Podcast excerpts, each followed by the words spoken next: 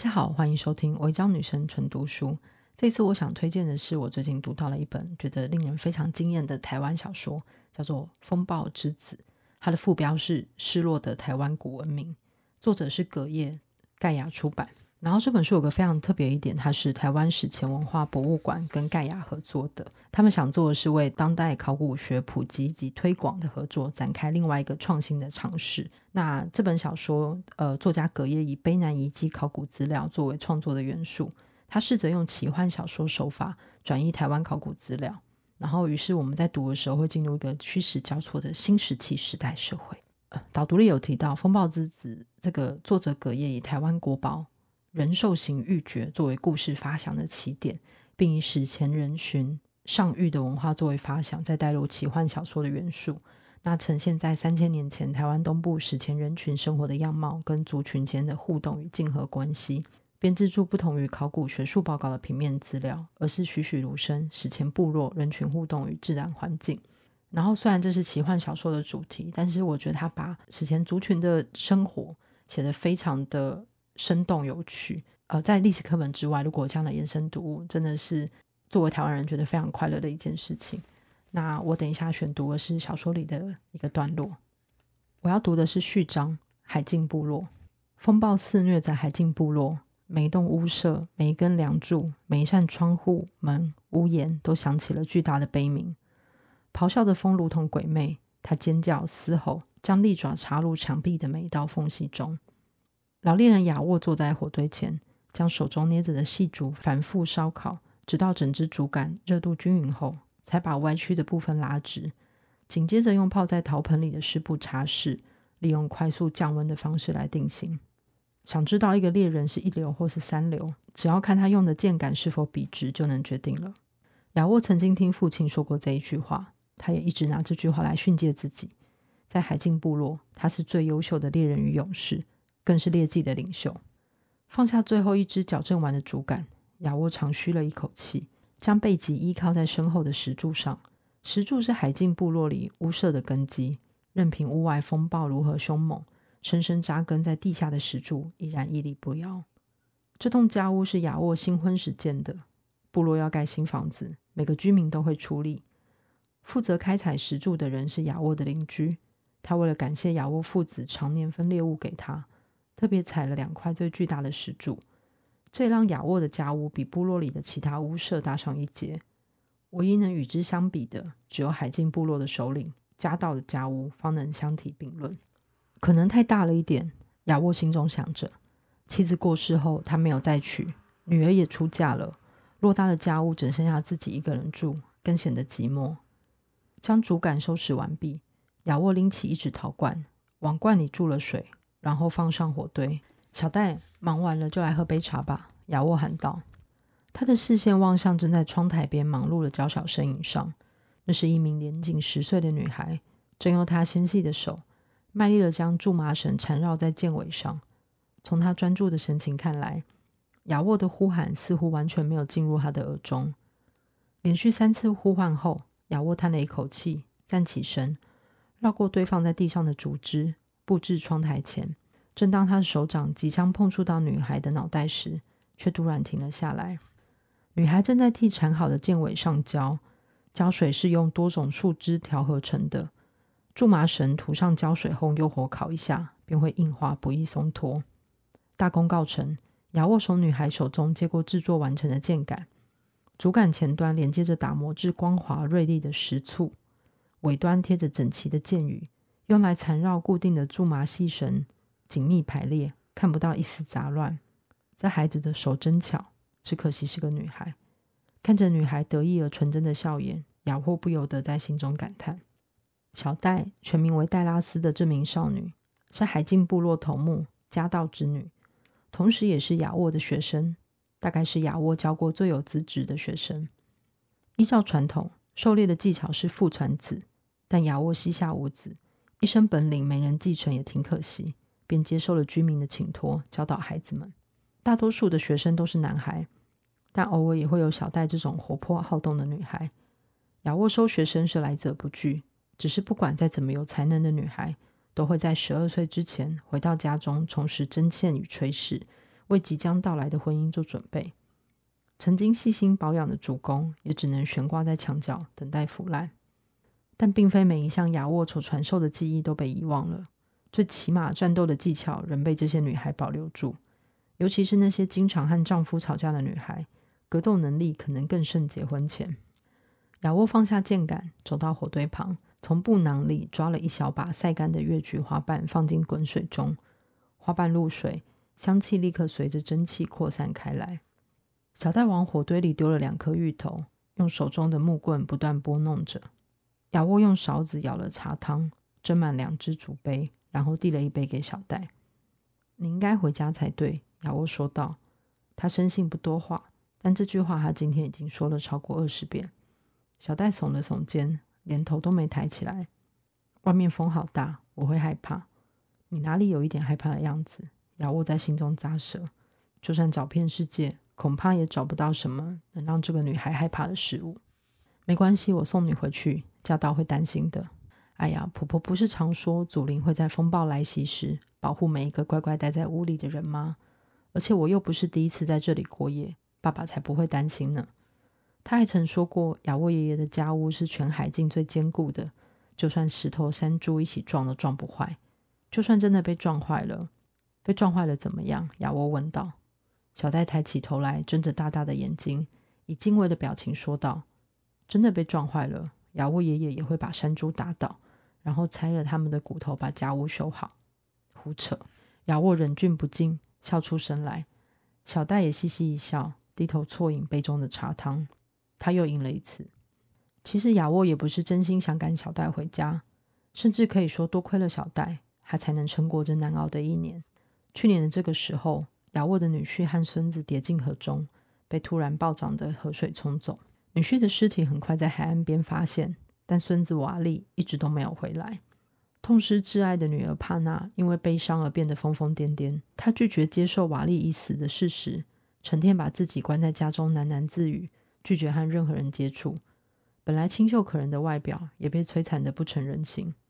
亚沃呆呆地望着小戴胸口戴的玉管项链，玉管是中空的。中间穿过细绳，绕于颈上。海境族人喜爱佩戴玉饰。小戴戴小戴戴的玉管长度不及一般长度的一半，只比他的小指长了一点。这根玉管本来属于亚沃。小戴和瓦利同一天出生，在他们出生那天，亚沃身上戴的玉管突然断裂，正好裂在正中央的黑色斑点上，将其一分为二。断裂处非常工整，几乎像是磨制过的一样。亚沃便将两根玉管赠予他们作为生日礼物。不知道是不是这个原因，小戴和瓦利感情非常好，从小就喜欢一起往亚沃的屋子跑。而现在，小戴胸口的玉管依然翠绿，但瓦利的玉管却伴随着他的尸骨永远消失。这一年来，亚沃觉得自己似乎已经快要忘掉那个曾躺在自己怀中午睡的孩子的容貌，但也许忘了才是好的。亚沃将茶汤一口饮尽。滚烫的液体刺激着他的喉咙，痛得他连眼泪都流了出来。海境男人以流泪为耻，亚沃快速地将泪珠抹去。还好小戴仍在低头对着竹杯吹气，似乎没有发觉。不知过了多久，烤玉的香气从一种火堆里飘出。小戴放下竹杯，用木棍把烧得焦黑的芋头拨开，然后拿竹签戳了几下，确认是否熟透。稍微在地上放凉后，小戴将烤玉外皮剥去。递了一个给亚沃，然后自己也剥了一个，一口咬下后却撅起了嘴巴。还是卡修烤的比较好吃，我烤的太干了。卡修是雅沃已故妻子的外甥，年纪比小戴大一岁，同样也跟着雅沃学习狩猎。雅沃咬了一口，确实干涩了些。他摸摸小戴的头，然后站起身来，走到家屋另一侧的墙角，从地上拎起一个陶瓶，拔去瓶口的栓子。将瓶内的金黄色液体倒入盘子里。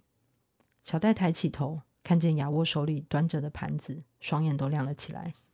蜂蜜，亚沃露出微笑。不管多干多涩的芋头，沾上蜂蜜后，都会变成最美味的点心。我上次想去摘蜂巢，结果找了好久都找不到。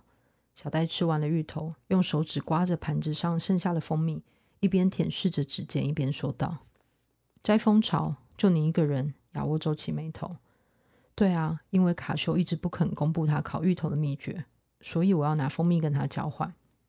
卡修说要拿蜂蜜交换，没有，是我自己想的，因为毕竟是蜂蜜嘛，我觉得他一定会答应。这倒是，不过摘蜂巢太危险了，下次不可以再去，知道吗？哎，小戴惊叫出声，一脸不满的模样，但看到亚沃严肃的瞪着自己，最终还是点了点头。很好，以后想吃蜂蜜就来我这。等你年纪够大，我再教你取蜂蜜的方法。至于拿蜂蜜跟卡修交换这件事，我可以先给你。话还没说完，小戴便立即摇头说道：“不，我不要拿你的。交换的东西，我要靠自己的力量去拿到。那你可以问问卡修，除了蜂蜜之外，他有没有什么想要的东西，像是弓弦、竹笛。我问啦，但他都不要。不过他提了一个很怪的条件。”如果我答应了，他就免费教我。什么条件？他说他可以教我烤芋头的秘诀，但是以后我必须每天烤芋头给他吃。亚沃一口茶汤差点喷了出来。他望向眼前这个刚满十岁的小女孩，仿佛第一次注意到女孩的外貌。她双目比高山上冷冽的泉水还要清澈，细致的脸蛋犹如蓓蕾初开的花瓣。虽然现在稚气未脱，缺乏成熟女人的韵味。但再过几年，这些男孩们恐怕就要为了争风吃醋而大打出手了。那你怎么回答？当然不要啊！为什么？又不是每天都有芋头可以采收，哪有办法每天吃？卡修太没常识了。看着小戴一脸认真的表情，雅沃大笑了起来。看来，就算教小戴怎么举蜂蜜也没有意义，因为卡修那孩子要的可不是蜂蜜这么简单的东西。两人喝完茶，风雨声似乎稍稍停歇下来。雅沃从窗户缝隙朝屋外看去。天色明亮了许多，但这只是假象。按照往年的经验判断，狂风暴雨很快就会再度降临，继续肆虐至明日清晨。正当亚沃想往火堆中增添柴火，继续工作时，一连串急促的敲门声突然响起。“叔叔，小戴，是我，快开门！”亚沃和小戴同时昂起了头。“是爸爸！”小戴叫道。他望向亚沃，亚沃点点头。小戴这才将捆在门上的绳结松开。一个壮硕男人推门而入，他全身湿透，雨水从他肩上披挂了鹿皮外罩下摆不断滴落，显然是在风雨变小之前就出门了。他的耳上挂着翠绿的长方形玉耳饰，和亚沃耳上的耳饰相似，却大了许多。颈部甚至还带着数根长玉管做成的项链，象征了他的地位。家道，发生什么事了？亚沃叫唤着海镜头目的名字，这是两人之间足够亲密的表现。冒着这么大的风雨过来，还一副狼狈的模样，绝对不会只是为了接小戴回家，肯定是有更重要的事。难不成是谁家的屋舍被摧垮了吗？家道背倚着门，不停的喘着气。帕娜突然听见女儿的名字，亚沃的心跳漏了一拍。她不见了。本来法欧陪着她，但她趁着法欧午睡时从窗户偷溜出去。怎么可能？亚沃的脸色惨白，过了好一会才开口问道。有看到他往哪里去了吗？加道摇摇头。对不起，叔叔，但我已经叫狩猎团集合，有他们帮忙找，应该很快就。不行，叫他们解散，全部待在屋里，不要出来。风暴还没过去。亚沃拾起挂在火堆旁的一条长巾，将其系在头上，然后转过身，抽出门旁的一根时髦。叔叔，让我帮忙吧。家道一脸担忧。你是海镜领袖，应该要守护部族的安全。而不是在风暴来袭时找一个到处乱跑的疯女人。亚沃沉声说道：“带小戴回家，替我煮一锅热水，准备药草和食物。如果能帮我做到这些，我会非常感激。”家道本来还想说些什么，但感觉到手腕被轻轻拉扯了几下，低头一看是小戴。他向家道摇摇头，家道愣了一下，随即意会过来，他抬起头向亚沃说道：“我知道了，我等着你们回来。”这个是《风暴之子》的序章，我觉得台湾人一定很熟悉这一章。除了把史前的这些族群的生活的一些面貌先很简单的侧写了出来之后，应该也发现发生了一件事情，那就是台风来了。对，我觉得这点是非常熟悉的。那台风来了之后发生什么事情呢？风暴中又会有谁出现呢？我觉得这本小说之后的发展非常有趣，然后这个奇幻的推进对于。台湾的山水跟很多设定，我都还蛮期待它有一天有影视化的可能的。好的，那今天就是我们的微章女神纯读书，我们下次见。